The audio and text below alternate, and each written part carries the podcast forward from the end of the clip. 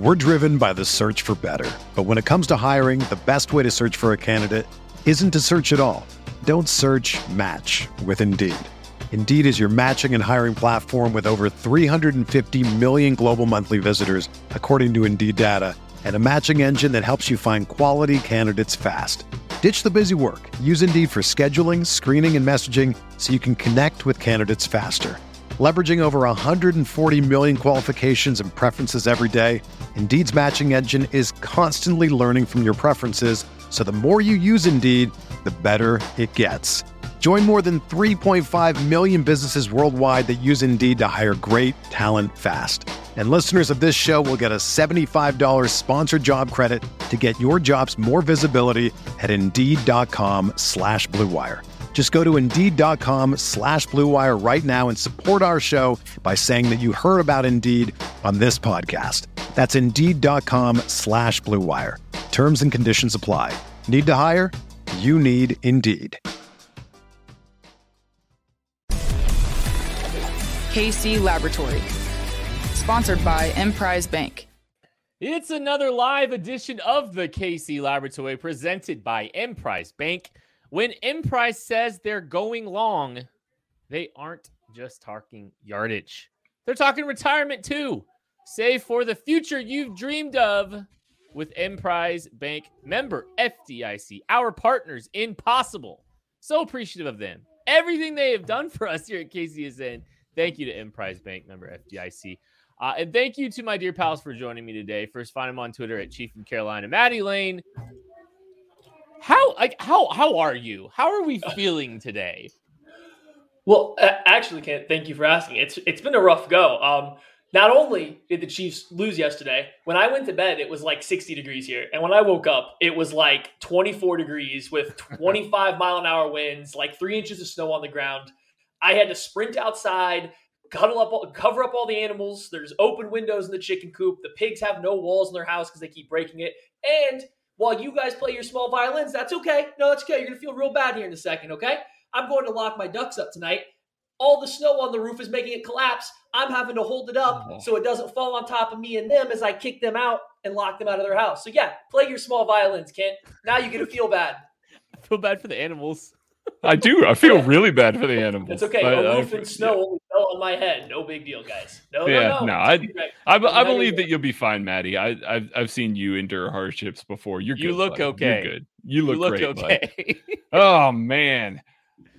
My Can't say the same about the, the Chiefs yesterday. Unfortunately, yikes.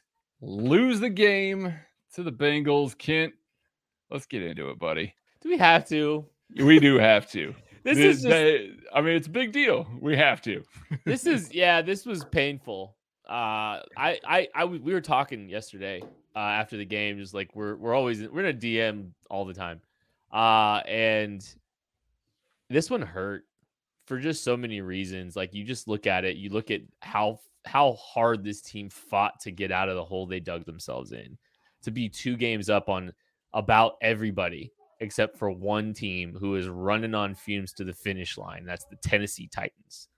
And the Chiefs needed to run the table. They needed to uh, be, participate in 60 minutes of fairly officiated football. Uh, they needed to execute defensively better.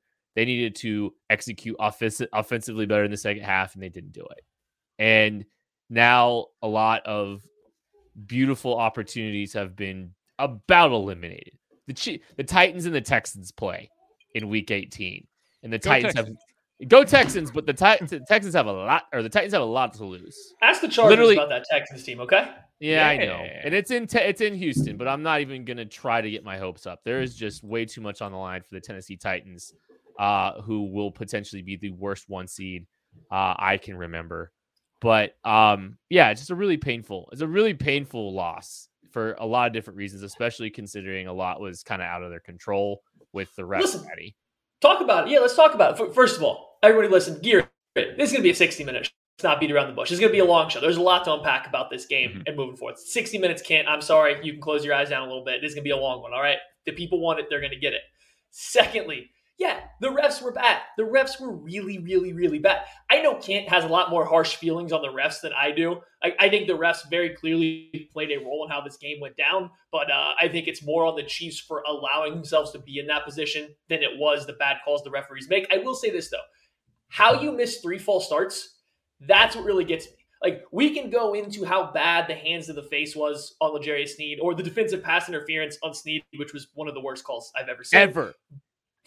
But it's the three false starts that really got me. Like, how do you miss three false starts? One of which you called encroachment on the Chiefs on somehow. Like you that's that's just wild. And I don't even think those were the biggest plays. Like none of those three missed false starts impacted the game as much as some of the other calls. But it's just uh, those three were bad. The last one, the last one was real bad because they were on the one inch yard line, milking the last three minutes of the game, and that puts them in a very difficult third and five situation. They were going to make it. You seen this defense? I don't know. It's hard to throw a fade outside the numbers 30 yards down the field from the five yard line. They'd find a way. They probably would. I, I, I think I, am sorry. I think the, I think the outcome of the game was affected by the by the by the ref be officiating. I mean, sure. Craig, I think you had a stat like something about I saw you on Twitter today. Something about how many first like third and fourth down stops this team got that were negated by some kind of penalty. What was it? Yeah, it's four uh, stops essentially, uh, three third downs and a you know a fourth down there at the end of the game. There, those drives ended up being extended, and the uh, the Bengals were able to score twenty points on those drives. Twenty. Now, some of those i'm not and i'm not trying to say that all of those are bad. Certainly the the one right before the half that rashad fenton had was decidedly pass interference. The very first one was incredibly soft. Now i've seen it called before but incredibly soft. So i, I can even take those two throw them out the window. Man you give me that one L'Jarius Sneed one. That's the very first play of the fourth quarter the Chiefs are winning by four at that point. That ball is nowhere near the receiver. Receiver's not even looking for it. L'Jarius Sneed has his eyes in the backfield working through the receiver. It's more offensive pass interference than it is defensive pass interference. And they call it on Sneed. That extends the drive. That was on the 21 yard line. It was a third and three. There is I'm pretty sure no Tee Higgins chance. just thought he was running a clear out route. I don't think yes, he even he contemplated did. the football mm-hmm. was coming to him. He was just Correct. jogging through his route, and Sneed just happened to play the football. That was bad. Yeah, that's on the 21 yard line. The, that's on the the Bengals' own 21 yard line. They're punting that football away. They're not going for it on fourth and three, down four. That's not that's not what's going to happen. So the Chiefs are going to get that ball, and they're going to lean on the run game like they did in parts of the second half. Now does that change the game, you know, immeasurably? Who knows? But it does alter what happened on that. Very next play, they go deep. They beat Charvarius Ward. They go down the field. They score. Obviously, defense needs to step up in that scenario. They didn't. Like I'm not going to say that they that they were great in that scenario, but that's a game changer right there. Defense mm. shows up, gets a three and out, and and you know an unequivocal three and out there and it just gets wiped off the board. Like we're sitting here talking about Spags' game plan, about everything. You know, we'll get into the defense and stuff like that oh, later. Oh, we will. The narrative entirely changes if a crew that is eh, maybe a little more forgiving of some handsiness in the secondary if they do that, this game is completely tilted the other way. We're talking about a blowout. Like it, it, really is one of those scenarios. So it sucks to see it factor in that much. Defense still has to play better than they did. Don't get me wrong, but man, when you're trying to when you're trying to fight through that stuff and you're having to fight through those sorts of calls and those sorts of plays, it's rough. An officiating crew that was slapped together midweek. It was. Mm-hmm. I mean, that uh, okay. All right, yeah, sure. Last time we saw that was Rams Chiefs in 2018. All Weird. All star huh. game. Huh. Yeah, that's interesting. Um, I don't like. Look, I'm not. I I don't think I would be on here talking about the officiating if it was one instance. Like I don't really think like I'm not gonna I'm not gonna go out of my way to blame. I probably the, wouldn't for like three. I mean, like eh, there there are errors. Now let's be clear here. Then yeah. we can point to all sorts yeah. of things that happen in any given game. Yeah, it's not it's not that there was like one egregious mistake that really affected the outcome of the game. That's not where I come from. And that's not where like that's what I try to be relatively level headed on that. It's just the volume of plays that went in the favor of the Bengals. That's what makes me feel like this game was affected. The result of the game was affected by the, by the officiating. It's the volume because the volume of of inconsistencies in this game was egregious. It was embarrassing. Andy can't get fined. Or Andy can get fined. I can't. They sucked. They were horrible. It was the worst I've seen all year. And that's a banner. That's a banner to hang because the officiating in 2021 has been embarrassing. I don't know why these guys have full time jobs and ref on the side. Just yeah. make them full time employees because they are making way too many mistakes. this is just it's it was a colossal embarrassment. There, How do you feel about this, Kent? I told BJ this in the live show, but I'm going to drive it home again now. The same side judge called both Rashad Fenton pass interferences, but L'Jarius Sneed's pass interference, and L'Jarius Sneed's personal foul of tackling Ja'Marr Chase through the whistle, I guess. And he misspotted the ball at least three times in the game. Now, I can't say he's any, missed any of the false starts, but I do know the same guy made all of those mistakes. How does that make you feel? Worse. No. One guy did Wait, those. To, to be fair, at least he was consistent with his badness. Like, let's be real here. The man was consistent with his with his terrible call. It just feels even more blatant he probably is the one that called Jessie Bates too. He would have been on that side of the fourth quarter, so he probably called Jessie Bates pass interference on Travis Kelce too, which was True. a pretty soft pass. It was bad. It was bad too. Yeah, so really at least it went both ways, I guess. Mm-hmm. It didn't. There was too many if he calls that went in this favor of the Cincinnati Bengals. Um, yeah. So like I look, I, I, I just it drove me nuts. It was infuriating, and I'm not trying to absolve the Chiefs of issues because they had their issues.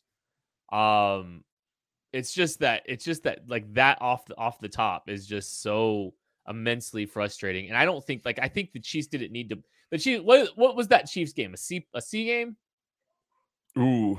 Uh, C, C plus offense, offense, was better than a C. Probably yeah, a B, we can talk. We can talk about the second half there being pretty bad, but the offense was clicking. They were humming in that first half. Uh, defense eh, C ish. Yeah, let's go a B B minus game, B plus, B B plus. I'm giving them a B range, but it was like a, a, leisure B. It's like they knew they knew the material, so they just kind of slept walk through it and just still got a B without actually trying. Because boy, offensively and defensively, I think there was some times you could see guys were were weren't giving 110. percent They like, hey, we've been here before. I think especially early in the game, it mm-hmm. felt like they were in control offensively.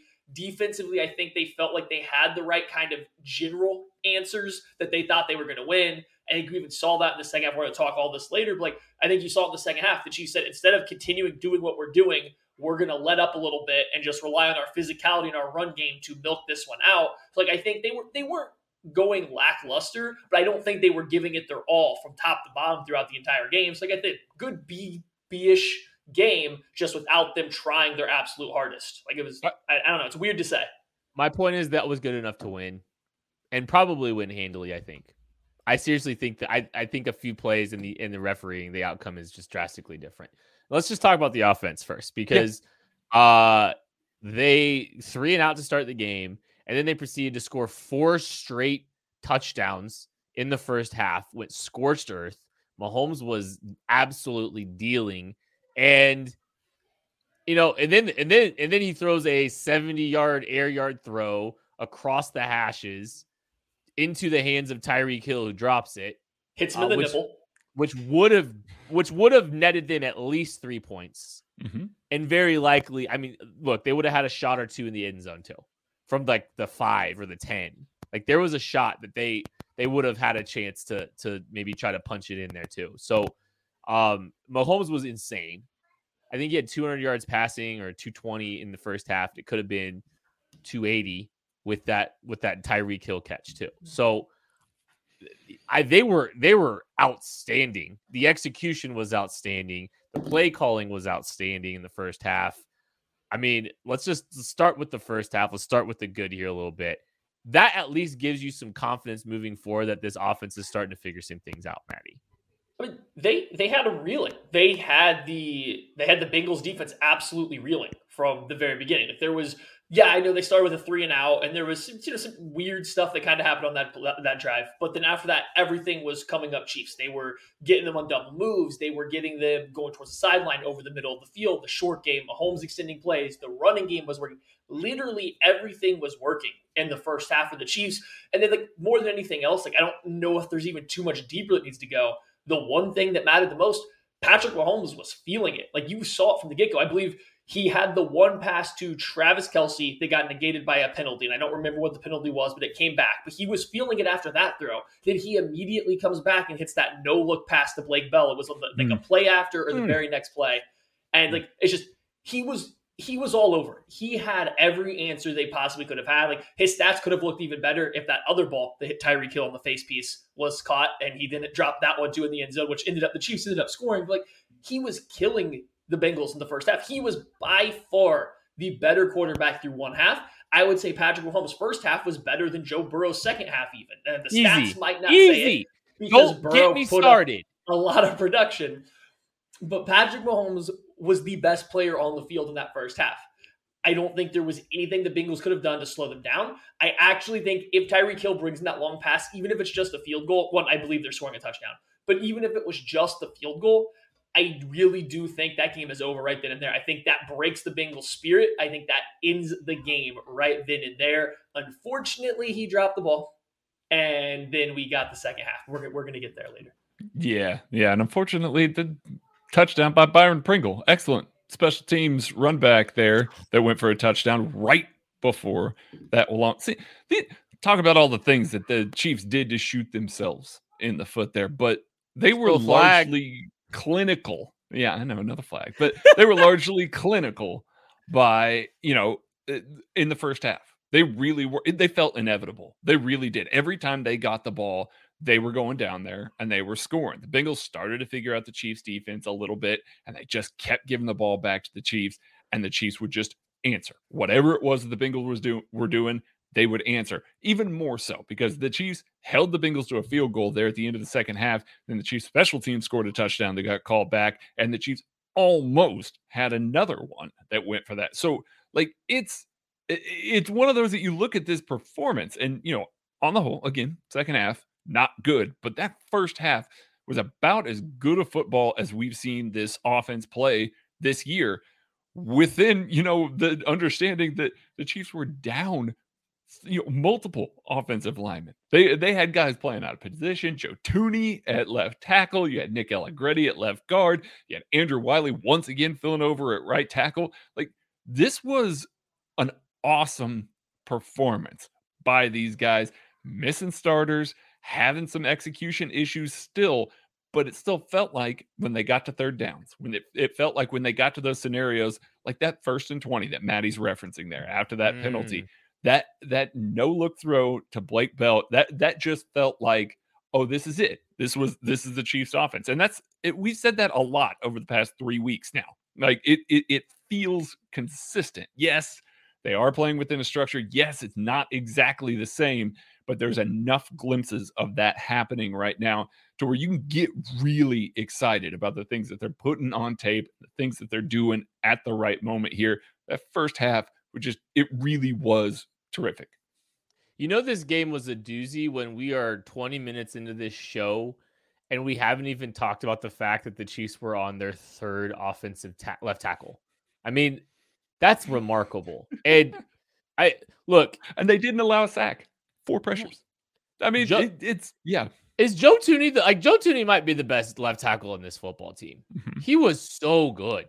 Like it, you, you, it was an afterthought along that offensive line that they were dealing with the kind of attrition that that they were dealing with. I mentioned this on the KCSN live post game show, and it's a credit to Brett Veach because Brett Veach goes out and aggressively corrects the thing that he thinks kept his team from winning a Super Bowl. Last year, the Chiefs lost their two starting tackles. And so they lost him to injury. What did he go do? He bolstered the depth and he grabbed a guy in Joe Thuney who has who can play left tackle in a pinch if a disaster strikes at your tackle position. So they paid him a lot of money, and he slid in to play left tackle and was outstanding to uh, yesterday. Uh, and like that that depth that they built has been tested this week, and they answered the bell all year, yeah. all year, all They've year. been tested throughout the year. Yeah, I mean, it's like yeah, I mean, Lucas Niang's been missing a lot of time, which mean that's that sucks, and now he's going to miss the entire year this year. So Yeah. years into his NFL career, and man, he's that's that's that's tough. Um, but I mean, the fact that Joe Thuney's here is is you can go to battle with with Joe Thuney at left tackle. There's no doubt about it in my mind. And uh, that that was a really that was really encouraging to see. Maddie, thoughts on Joe Thuney's second watch? Uh, it, I thought he was good. Yes, he was very good. Um, I think there are have slight concerns with his ability to hold up against longer pass rushers, guys that are going to play with power and length, because there are some instances, whether he's playing on the inside or a couple times at tackle, where he was bull rushed into the pocket a little bit, and that's just such a big no no for Andy Reid and Andy Heck. Like you can't lose that way as an offensive tackle. So then that's kind of been the issue with Lucas Niang when he has been healthy, is where he gets beat has been on the inside a lot. So like I think that's one concern you have with Thuney playing on the outside. However, I think he put together the best performance when you consider who he was going up against at left tackle for the Chiefs this year. So I'm kind of talking out of both sides of my mouth with that one. It's just he was going up against a good competition. It just happened to be a guy that would play perfectly into his style, a guy that tries to beat you with his hands and with his energy and his motor and doesn't happen to have a lot of land. Thuney did a really good job against Trey Hendrickson, who's given a lot of guys fits this year. So it's, it's going to be interesting to see what the Chiefs do going forward. I can see from a stylistic point of view how he would make sense. He's a good athlete. He can get out in space. He can t- do a lot of what Andy Reid used to do with Eric Fisher in terms of getting in space, in terms of run blocking at tackle. He just doesn't have anywhere close to the size or the power that Andy has preferred out of offensive tackle. So it's going to be interesting to see where they want to go with him. Hopefully, Orlando Brown is healthy. I mean, you don't want to ever see him, you know, go down. I think he's been playing better too. So Mhm. we'll see where it goes. And we're talking about Joe Thuney. The guy replacing him, Nick Allegretti, I think had a quality game too. Oh Like, yeah, I'm not the. I don't think Nick Allegretti's played that great when he's been put into the lineup for the Chiefs. I think there's been some very clear issues, especially in pass protection or getting out in space. But in this game, I think they protected him a little bit, and maybe that's part of the second half offensive issues. But I do think that he he acquitted himself really well and had some really nice run blocks going down the field. yeah. No, he moved bodies in the run game. He blew some holes open. It was it was great. It was great to watch that. I, I just uh, uh, yeah. Uh, let's let's get into the second half. Let's get into the second. Ken, you you start We here. have Get, to? get us. Yeah, yeah. We do. We do because it's it's one of the major talking points here. It's one of the reasons why they ended up losing this game. Chiefs get three possessions. They put three total points on the board. Yes, there's a three and out. Yes, there was a penalty. There were some drops. Kent, how how did you feel about this second half offense on the rewatch? It's tough. Um, three possessions is just like I, I, don't want to dis. I, I, I, I'm gonna look at it from just like a big picture. Like three possessions is not a lot, and a lot, and one little thing going wrong in one possession, you know, in two of your three possessions can just drastically affect the outcome of that game. You know, and that's what happened because the Chiefs were hot as all get out in the first half. And then the, the possessions, the possession number got reduced really significantly. That's credit to the Bengals for extending drives. It's a credit to the refs for extending drives. Uh, but you know, w- when you get when you get that few of uh, of opportunities, you got to capitalize. You got to maximize them. And I look at you know the Travis. There's a Travis Kelce drop that was that was big. I look at red zone offense, and they stalled out in the the red zone. It wound up being a major factor in this game. Uh, and I, I, I think you know you get you, you got to execute down in the red zone, especially when there's so many few opportunities, and that's really one of the biggest things. Four points off the board there too. So um, that was really disappointing to see. Um, that's the one I'm. That's the really the one I'm holding on to. Like I'm holding on to the Kelce drop one. I'm holding on to the to the to the red zone possession too. Like that was that wasn't great. Craig, should I rile Kent up even more real quick? Do it. Let's do The it. oth- Let's rile him the, up.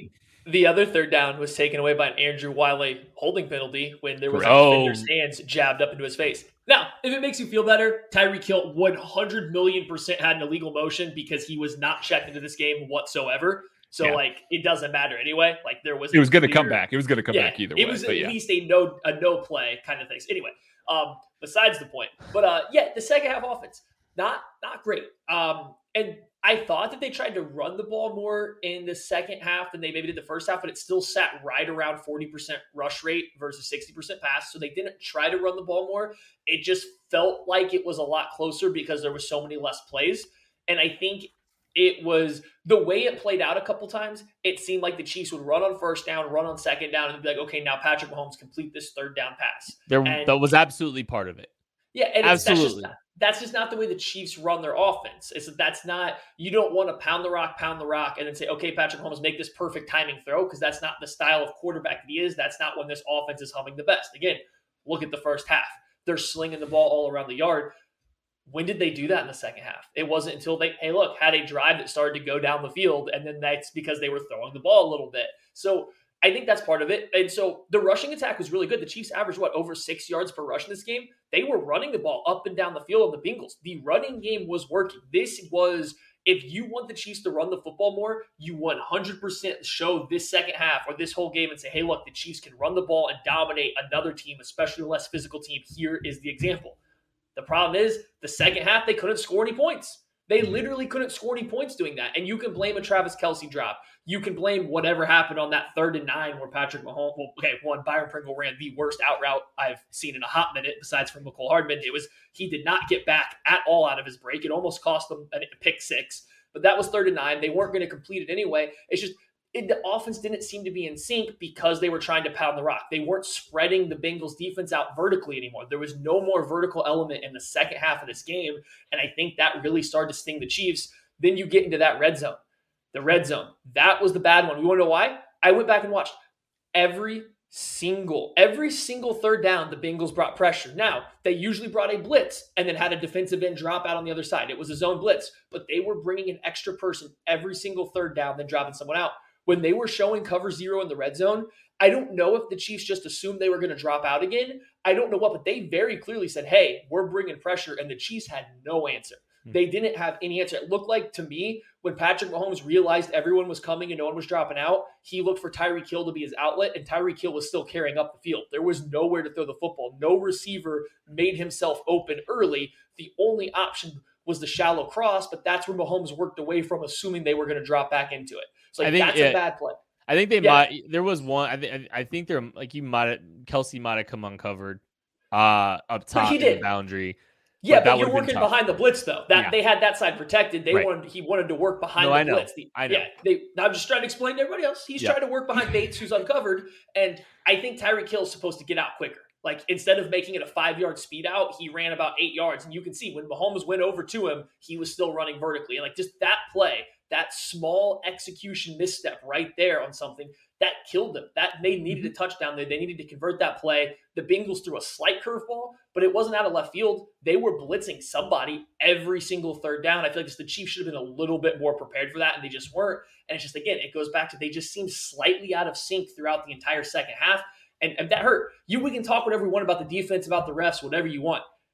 They scored three points in the second half versus Cincinnati Bengals defense. That's not a good no. Bad defense. We can excuse it away as much as we want. Three points against the Bengals defense is not good enough to win a playoff game. That's like that performance in the second half is not good enough to win a playoff game by the offense. They have to be better than that going forward if they want to make a dent in the playoffs. Yeah. I mean, as good as they were in the first half, they, they struggled with execution in the second half. Eh, whatever the case may be, like like Maddie said, like everybody's talking about the you know the Andrew Wylie holding penalty that you know would have set the Chiefs up on the thirty yard line, but it did matter. Tyreek Hill was bringing that one back too because of an execution error.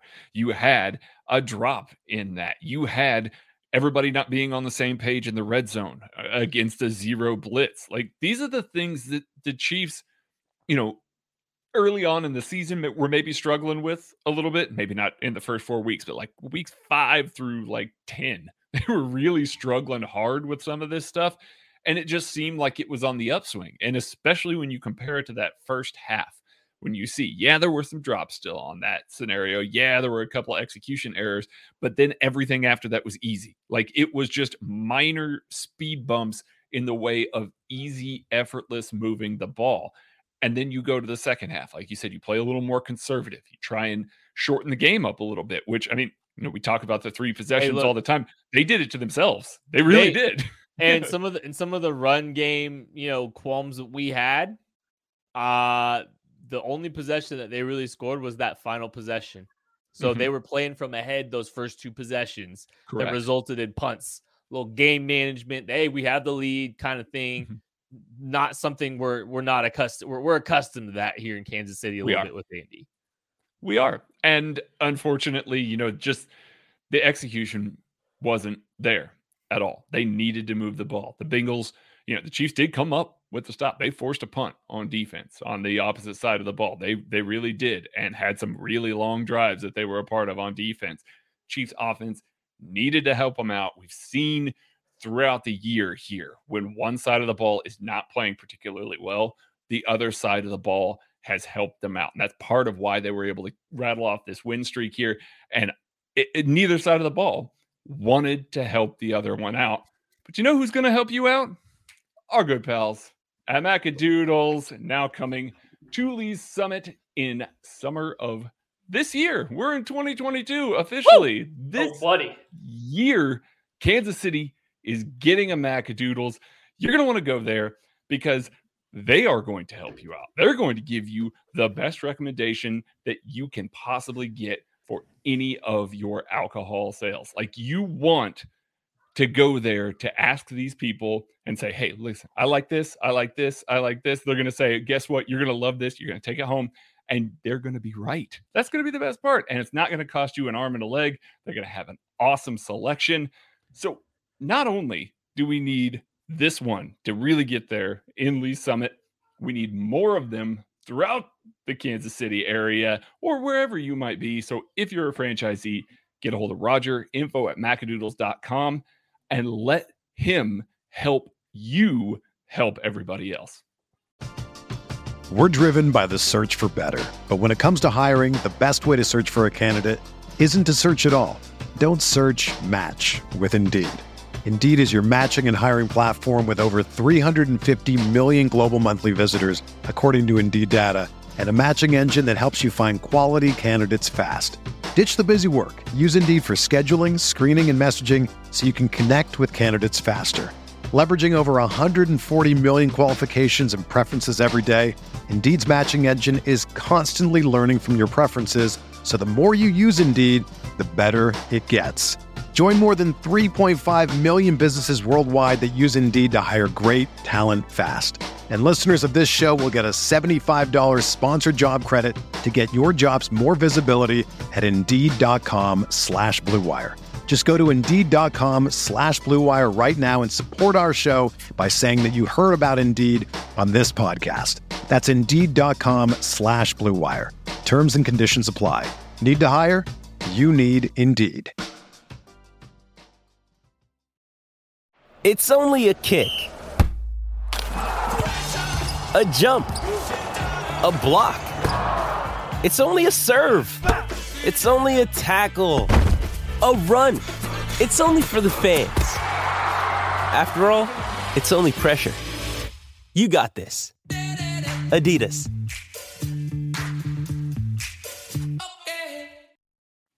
Do you guys want to keep this wholesome content uh little little segment here going real quick before we start talking about the defense? I got one more offensive thing. So yeah, go ahead. You get No, you in. go first. You go first. Okay. Let's let's just talk about general philosophy. How come every other team the Chiefs face seems to trust their quarterback more than the Chiefs want to trust their quarterback when the game's on the line? Last time I checked, the Chiefs have Patrick Lavon Mahomes at the helm, who's better than any other quarterback in the league. Okay, you want to tell me that Aaron Rodgers is playing better this year? I'm not going to argue. He's been great. But Patrick Mahomes, one of the best, if not the best quarterback in the NFL right now. How come it seems like the Chiefs are far more content trying to run out clock or to let their defense make a stop, even when they're not really showing the ability to do so in a particular game? It just seems like this issue's come up more than once this year.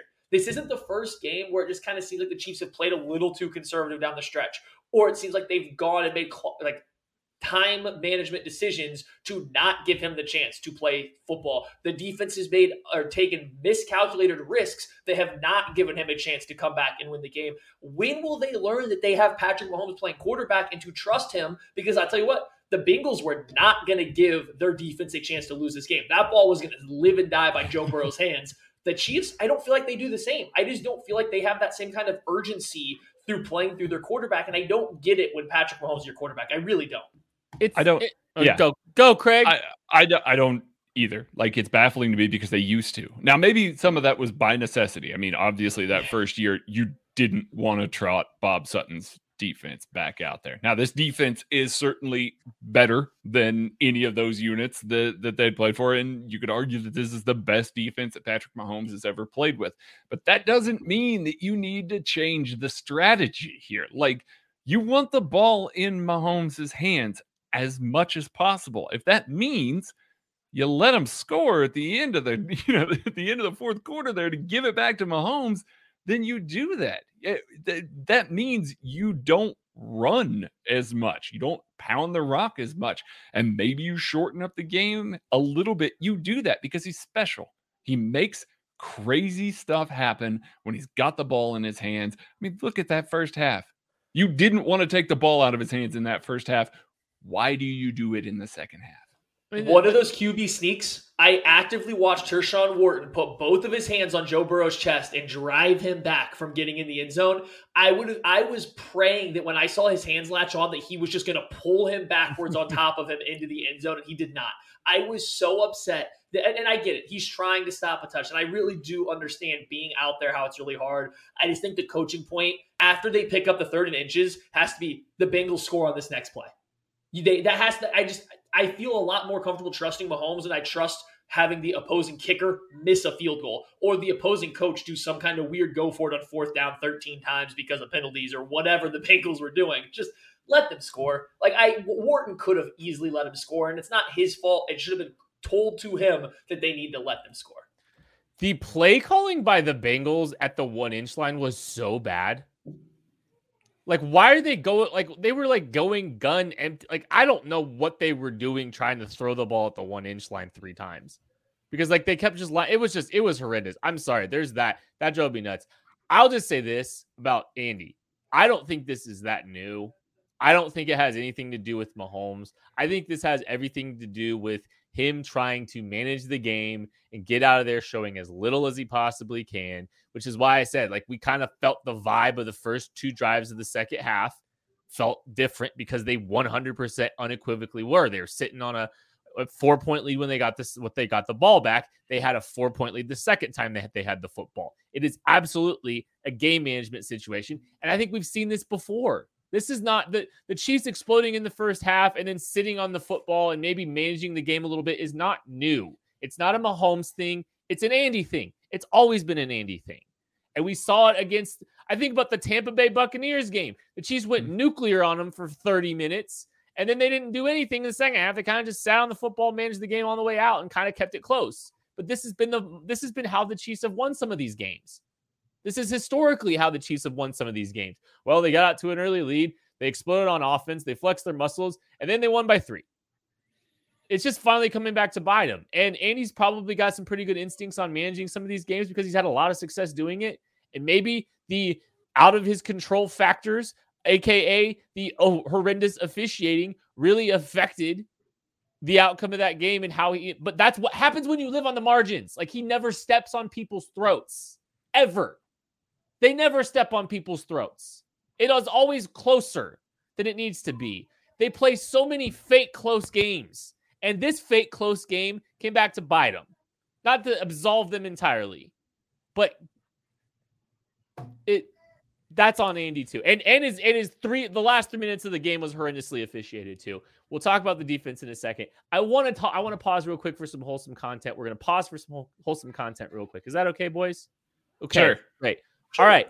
I want to congratulate my friend Joshua Briscoe on getting engaged this weekend. Hey. It was wonderful to see that. And it was wonderful to see that our dear pal took my advice and went to Ruback Fine Jewelry. Our dear pals at Ruback Fine Jewelry. Uh, I've been, you know, I've been, I'm telling you, when I, when I say that I've been telling my friends where to go when they're looking for their engagement ring, I'm not joking. You weren't I lying. told- I, I ain't lying. I just couldn't tell y'all the friends. And one of the friends was Josh Briscoe. So uh Josh, I, I'm sure Josh had a wonderful experience because everyone has a wonderful experience when they go to Ruback Fine Jewelry. Go set an appointment with Hal if you're looking for an engagement ring. He is going to give you his undivided attention. He's going to tell you as little or as much about the ring buying experiences you want to know. He's going to stay within the budget that you set for him. He's not going to try to push you to do more. And you're going to get a custom ring out of it. It's going to be a wonderful experience. I promise you, you will not regret it.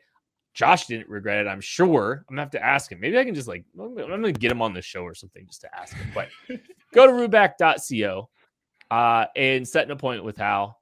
You won't regret it. Go. That's how you. That's how you're gonna be able to do it. Just go. Go and set an appointment online. promise you, it's gonna be a stress-free ring buying experience. Do you know what wasn't stress-free, guys? Oh, I know. I trust me, I know. where do where do we start with the defense? I don't. What do you want to go? I, I, Craig, Craig's ready. Craig's yeah, ready. I am. Go. Uh, I'm going to start with some positives. Um, no. Chris Jones was was a great.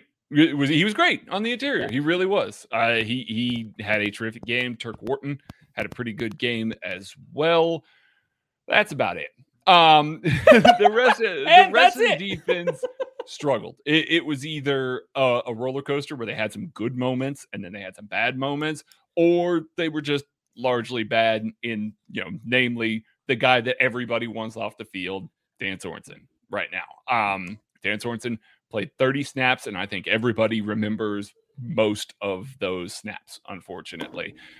The Chiefs ran a lot of two read coverage against this Bengals offense. And yes, if did. you go back and you you watch the or listen to the game preview that Maddie and I did.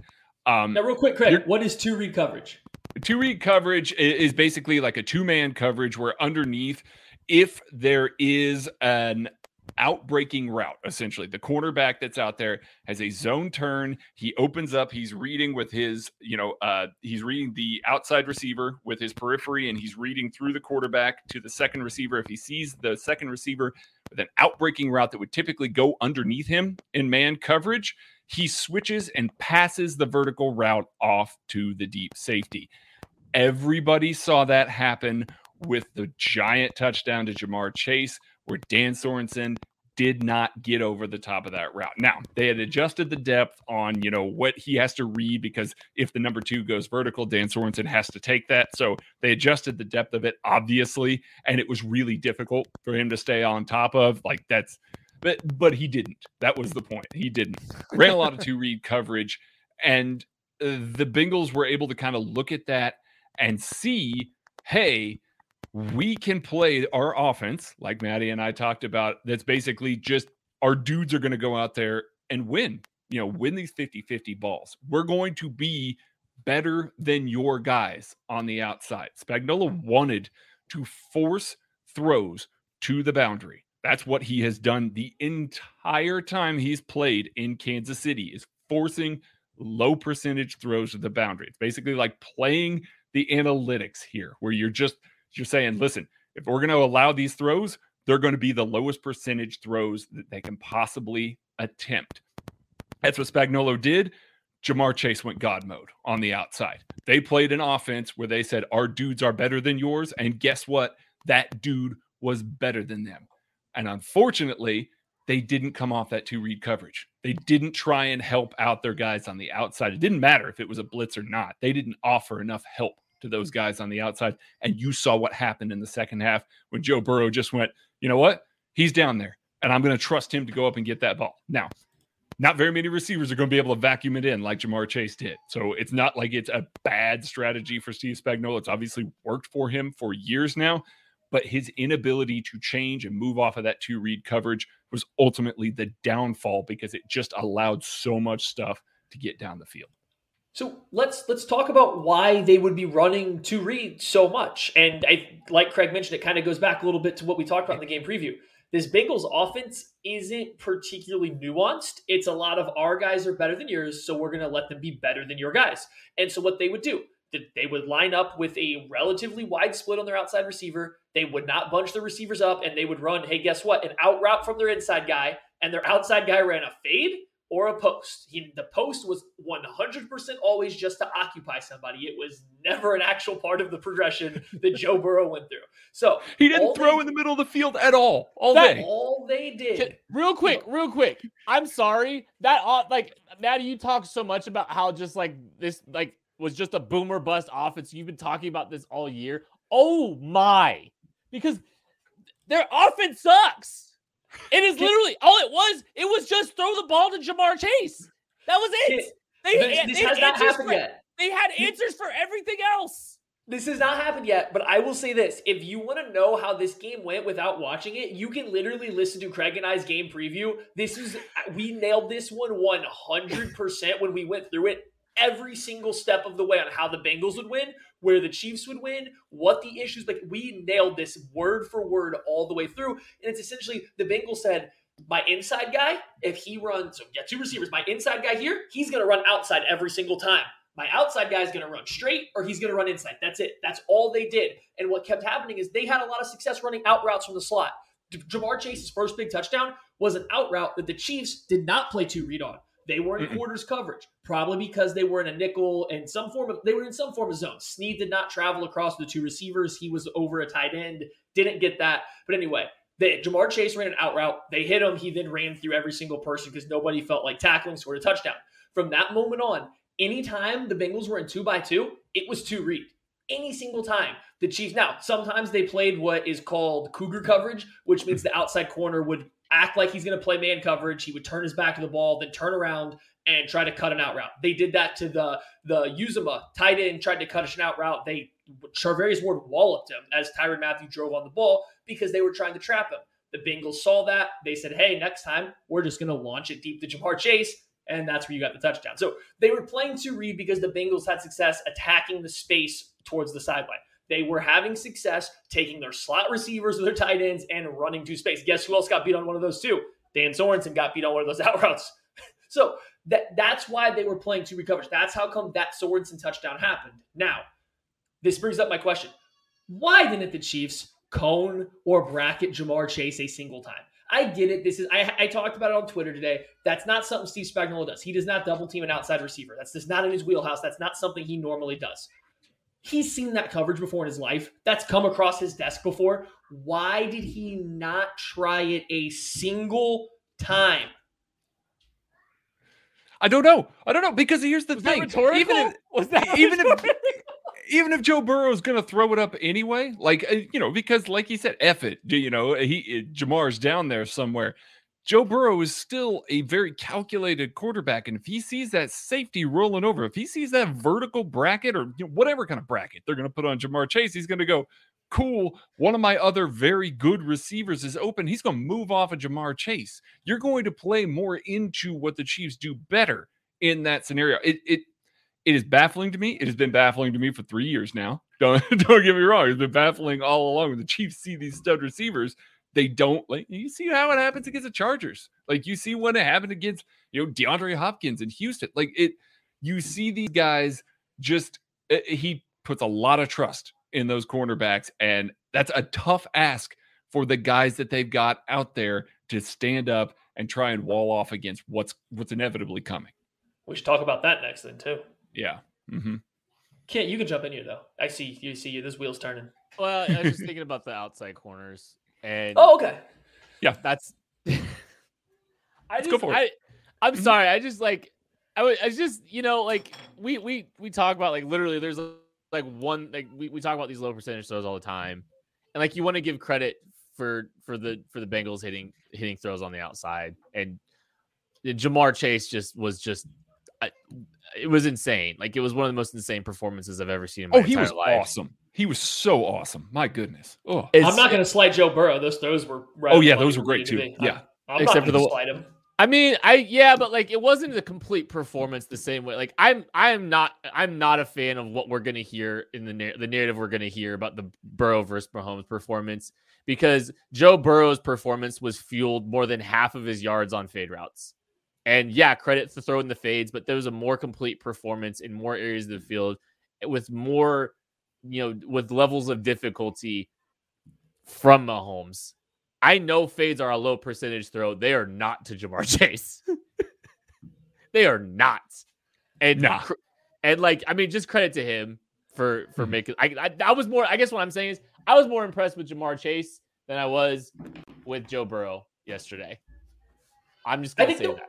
I think that's fair, but and- and I think this is going back to I want to talk about these outside corners because we talked a lot leading into this going into this year that the cornerback is a position of need. I still have people now that are asking me, you know, edge and wide receiver, the Chiefs two needs in the first round. Like those are the number ones. Like ah, cornerback, and then everybody always fires back with Charvarius Ward is because he's a free agent, right? I'm like, no. It's even if they keep Charvarius Ward, I think they need a true number one corner because I think you saw in this game that Charvarius Ward's biggest issue up until this season, which he had been great this year, great this year at playing the ball vertically, that's still not a strong suit. And I think you can see it in this game. Like maybe it was a lack of being challenged this year. I think there has been some improvement. He's definitely playing his best year at cornerback right now. But you watch back, I watched back in some of these chase catches down the sideline. Yes, he's his body is in the correct position to defend them, but he's not. He's not actually in a position to really defend the ball outside of the one that he got his hand on. There's so much space to the sideline. You look at most of these throws, Ja'Marr Chase has a good two to three yards between him and the sideline to still work with because Charvarius Ward didn't get the jam on him, didn't squeeze out the sideline enough.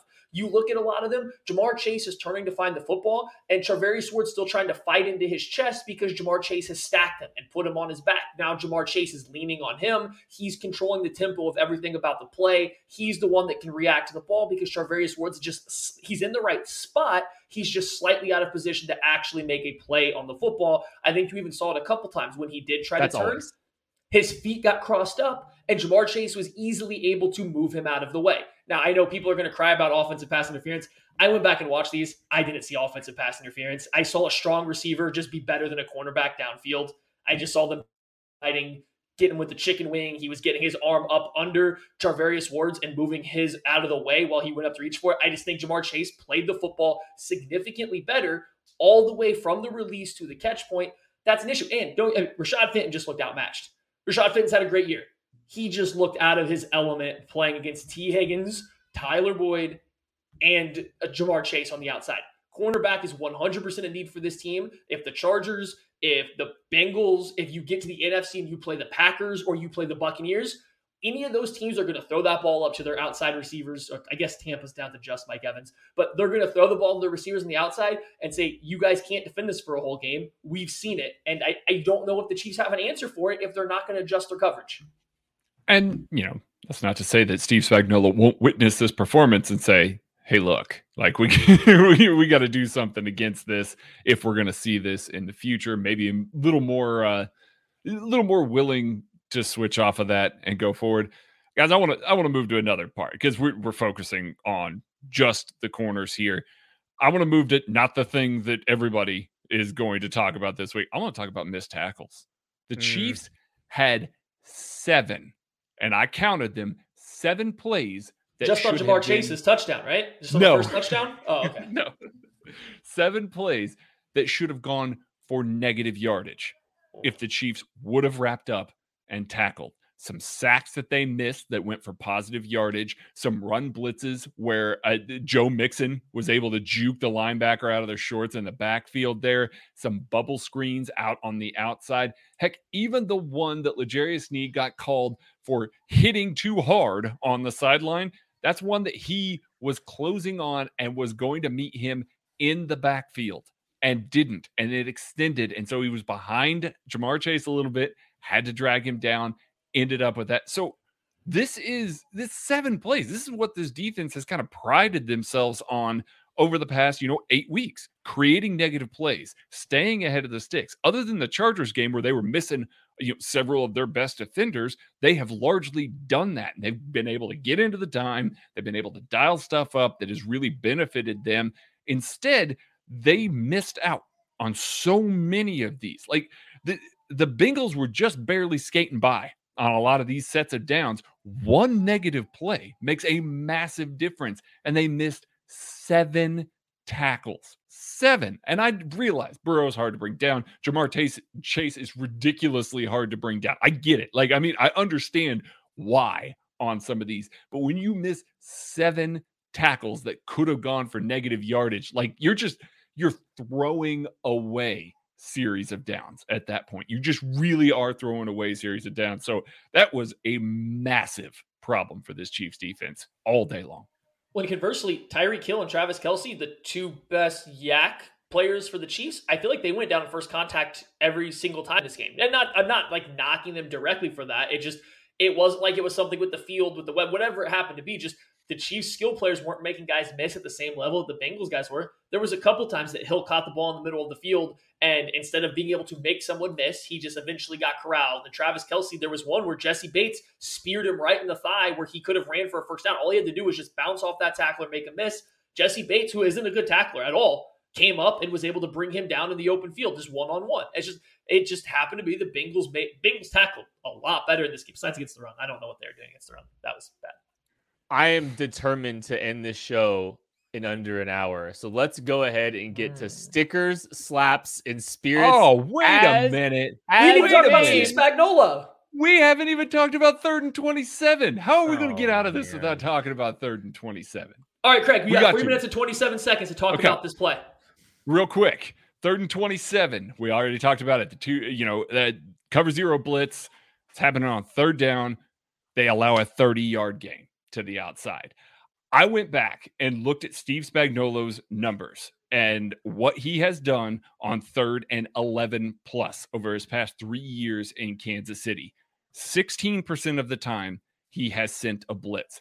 That is the first time that he has ever gotten beat sending a blitz on third and ultra long. Now, I'm not going to argue that he shouldn't, you know, that, that he should have blitzed there. He shouldn't have. They should have kept a lid on this thing. I get what he was trying to do. He's trying to create a negative play, trying to force them to punt rather than taking the field goal. you have Patrick Mahomes. You don't need a negative play. Exactly. In retrospect, you allow him to dump it off underneath, kick the field goal, and then you live to fight another day with Patrick Mahomes. That's absolutely the right call. But this is the first time that he has allowed one on a blitz. That is outrageous. Like it really is outrageous. And on a day where Steve Spagnuolo, when blitzing, got pressure on 91% of the times that he blitzed. 91. So when we talk about the blitz working, it was ultra working. Before that ultra play, the Bengals had just five yards per attempt against the Chiefs blitz. So it's not like they were just loading up and throwing deep to Ja'Marr Chase against the blitz all game long. The blitz was working. They were keeping everything underneath. I get what he was doing. You still have to offer these guys some help over the top. Keep a shell on it. Live to fight another day.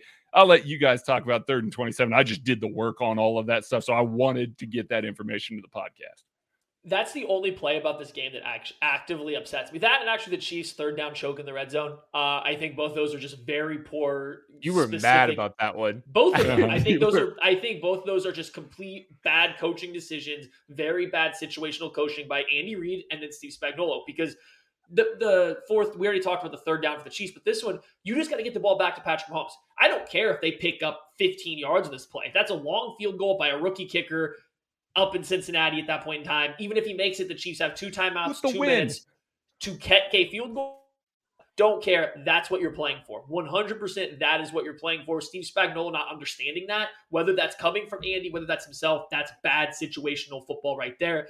That said, I get what Steve Spagnuolo is trying to do with the cover zero blitz. I get the concept. If you want to tell me it was third and six and that's what he was doing, 100% on board. I think that's fine. That play Terrible, terrible, terrible, terrible decision, especially because up to that point, I believe the Bengals were five for six on throwing the ball outside the numbers against the receivers. They were five for six throwing the ball over 20 yards to their outside outside the numbers. Quit about playing 500 yards. Just quit. Like, yeah, just that was bad. It was bad. It was all bad. I mm-hmm. get the concept, just bad. And that was that's one of the two plays that actively made me mad about the game. I'm gonna say it right here. The Chiefs will bop the Cincinnati Bengals if they see them in the playoffs. Believe that. Uh, this game actually kind of reminds me of the Titans loss, the last loss of the Chiefs Super Bowl season. This is the kind of vibe that we had from that loss. Game you had no business giving away, some frustrations with some how some things gone, some things that you thought you had fixed, some confidence you had, and then then they blew it. Uh, eventually, the the Miami Dolphins gave them a miracle in the last week of the season. So we'll see what happens. Uh, Stickers, Slaps, and Spirits is the new name for this segment, as dubbed by Michael Fila. Shout out to Michael for an outstanding, uh, an outstanding idea. So stickers, slaps, and spirits. I'm giving a helmet sticker to Joe Thuney for an outstanding performance at left tackle. We got 20 minutes into the show, we weren't, weren't even mentioning him, and that's a credit to him and how well he performed. That's where my sticker's going.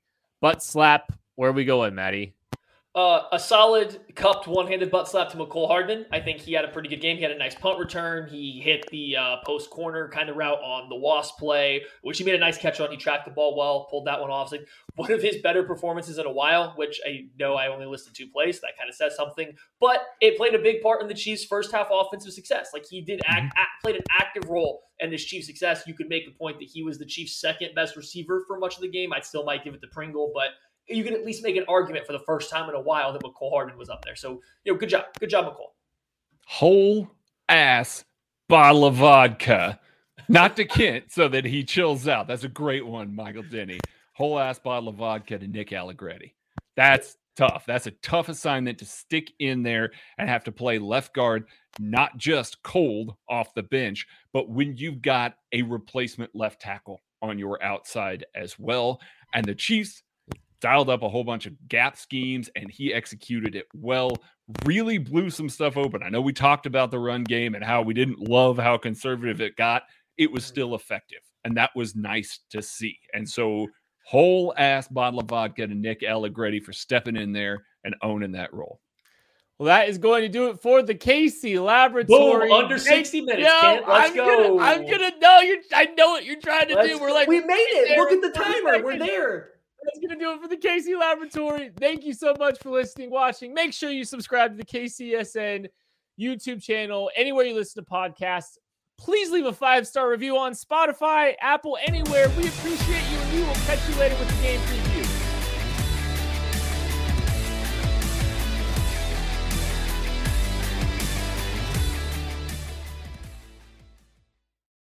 This is the story of the one. As a maintenance engineer, he hears things differently. To the untrained ear, everything on his shop floor might sound fine, but he can hear gears grinding or a belt slipping. So he steps in to fix the problem at hand before it gets out of hand. And he knows Grainger's got the right product he needs to get the job done, which is music to his ears. Call, clickgrainger.com, or just stop by. Granger, for the ones who get it done.